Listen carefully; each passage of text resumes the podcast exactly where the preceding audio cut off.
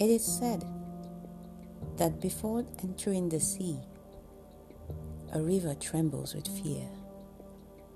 She looks back at the path she has traveled from the peaks of the mountain, the long, winding road, crossing forests and villages. And in front of her, she sees an ocean so vast that to enter, to enter there seems nothing more than to disappear forever. But there is no other way. The river cannot go back. Nobody can go back. To go back is impossible in existence.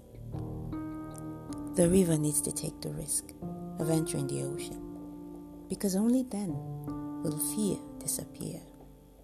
Because that's where the river will know. It's not about disappearing into the ocean, but of becoming the ocean. This is a beautiful poem by one of my favorite poets, Khalil Gibran.